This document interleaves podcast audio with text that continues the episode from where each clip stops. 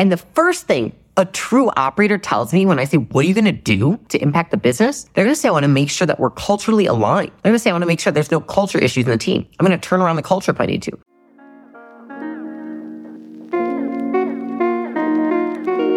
How do you create an unshakable business? I crossed $100 million in net worth by the age of 28. Now I'm growing acquisition.com into a billion dollar portfolio. In this podcast, I share the lessons I've learned in scaling big businesses and helping our portfolio companies do the same. Buckle up and let's build.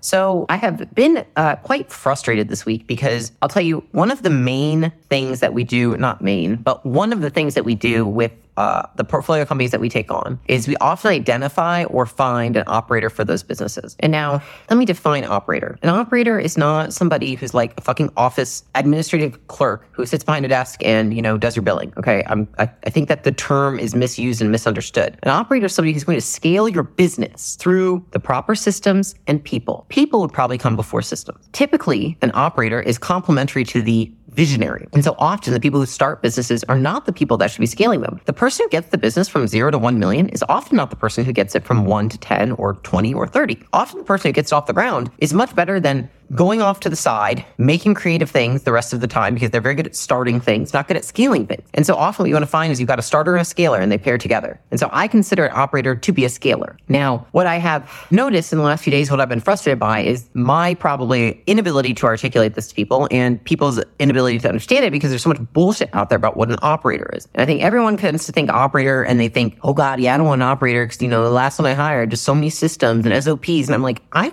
swear to God, if one more person says, Oh, I can't wait to get an operator in to build SOPs, I'm gonna fucking shoot myself. Like, that is not what an operator does, or at least not what a good operator does. Is Sheryl Sandberg writing SOPs all day? What? You know what I mean? Like, it's fucking bad shit. I'm like, she's not writing SOPs. Jesus Christ. She's building the fucking team. And so it's just something that's really been frustrating because in order to get your business to where you want to go, if you're at seven figures, you want to get to eight figures, for eight figures, I want to say it's between 10 and 15 million that you really need an operator that's going to be able to get you to 25, 30, 40 million. This is where people really misunderstand what that person is supposed to be doing. And I think actually for the CEOs and for the founders who are visionaries, they underestimate how much an operator should be doing. And so they often think that they're in the background, making sure the back of house is together. That's often not what's needed. You need basically the person who is your hand meaning you communicate with this person and basically nobody else on the team. That's often what a lot of visionary leaders need. They need someone who is not just a doer, is also a leader, is also a manager, can also implement anything that they're asking for, and also provides filtering to them and can basically give them feedback. So they're not just giving the visionary feedback uh, to the team about like, hey, these are the things we need to do because you know so and so said so. They're also saying, here's the feedback from the team to you. So they serve as a filter or a buffer between the two, right? So they are a filter from the typical visionary to the team, and then they're a filter from the team to the visionary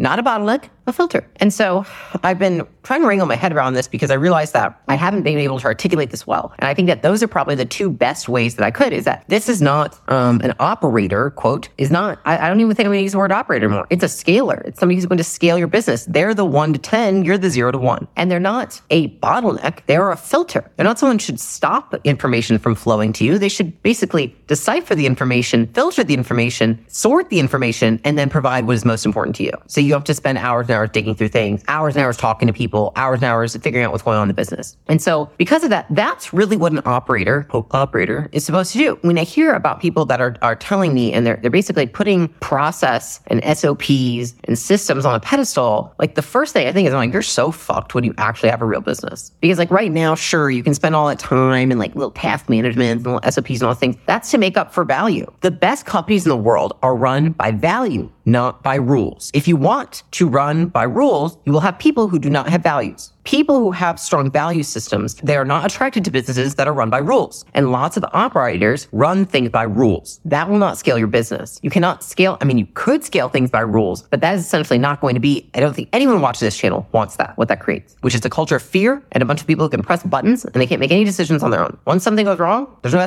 SOP for that. Oh, well, then I don't know what the fuck to do. You see this a lot in like big, big corporations. And that's why I'm not an advocate for an operator coming in and putting a ton of SOPs and a ton of systems in place. The right operator operators, guys, I interview top notch operators all the time. They would never come in and bombard a company with systems. Never. They all know that one, they're there to make sure that we generate more revenue, more sales, we grow the business. They're revenue driven. They're revenue drivers. I've had an operator that I was interviewing the other day. She's been doing this for 20 years and she's an absolute stud. And she literally said to me, she goes, Yeah, I mean, well, who else is supposed to drive revenue in the business? And I'm like, dude, amazing, but that's not what anyone thinks. They don't think you drive revenue. Nobody thinks I drive revenue. They think, oh, you take care of little back office shit. That is such a misinterpretation. An operator should be driving revenue while the visionaries out there thinking about like five years in advance or like making things, making creations. That's essentially like what a lot of people in this day and age do. And so it, it's a little frustrating, but I, I wanted to try and break it down, which is turning into a rant. I don't know what it is. We're just going to see because I, I just, I hate seeing so many people think that they have this great person on their team when they don't. They're like, no, they've made so many SOPs. You should see this book. When someone gets hired, I had someone tell me this. They're like, dude, when someone gets hired, we have a 75 page manual. And I was like, barf, 75 pages? Dude, who the fuck reads that? And they, let alone if you read it, do you gonna remember any of it? You know what I mean? Not me. I don't give a shit. So, like, when I think of a true operator, that's somebody who's going to come in and say, Do we have the right value system in place to get us to where we need to go? And the first thing a true operator tells me when I say, What are you going to do to impact the business? They're going to say, I want to make sure that we're culturally aligned. They're going to say, I want to make sure there's no culture issues in the team. I'm going to turn around the culture if I need to. Great operators are brought in to change a culture, to innovate a culture, to drive revenue, not to put SOPs in place, to put systems in place, and to put processes there. You can have a project manager, an administrative assistant, or another manager pretty much any department do those things. And so I think oftentimes people think they need an operator who can put systems in place and processes and document things. And they, they hire somebody and pay them way too much money to do those things. Because what is actually the case is that their managers that are below the operator suck. A manager of their own, each department should be able to put processes in place. That's part of a manager's job. You don't need an operator to do that. You need better people below the operator. And so often what you think is a need for an operator is actually just a deficit on other teammates. And so you have to coach those teammates up or coach out, either one. But you don't need an operator to put SOPs and systems in place. And so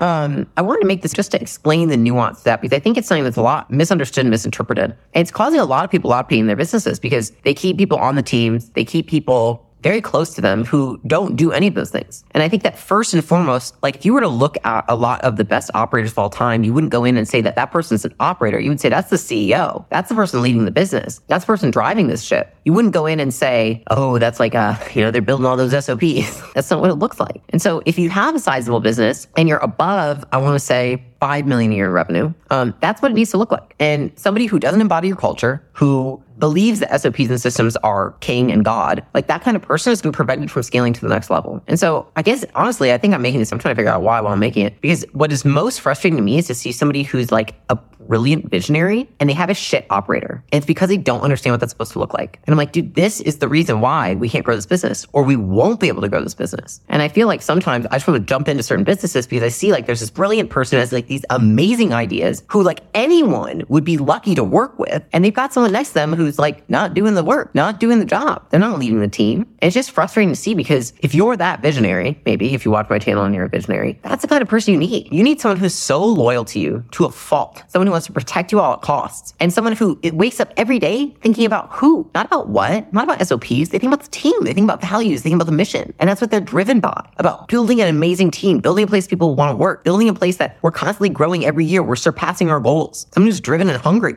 And so I think that often what happens is that in those visionary roles, you think I need something so opposite of what I am. But at the same time, if you get something that's so opposite, how do they take anything off your plate if they don't have any of the same skill sets? Something to think about. And so I felt the need to make this. I hope if you don't understand what an operator, quote, quote, is supposed to do, and you are between three and 10 million in revenue, this can be a little bit enlightening to you. And if you're an operator and you're new and inexperienced, like I just, lead to you not to get on your high horse and think that like every time you enter a new business like you need to put in all these processes and systems to validate your worth because that's not what people want. That's not what a visionary leader wants. They want you to make their life easier not to make it harder. And say you've got six systems that you've got to go through and i need you to log into asana and hubspot and the crm and all these things. Like there's no black and white and you've got to do what works for the company and what works for that visionary. And bombarding people with systems and processes and sops that they're never going to use but it makes you feel important it's just not helpful for the business so with that, I'm out.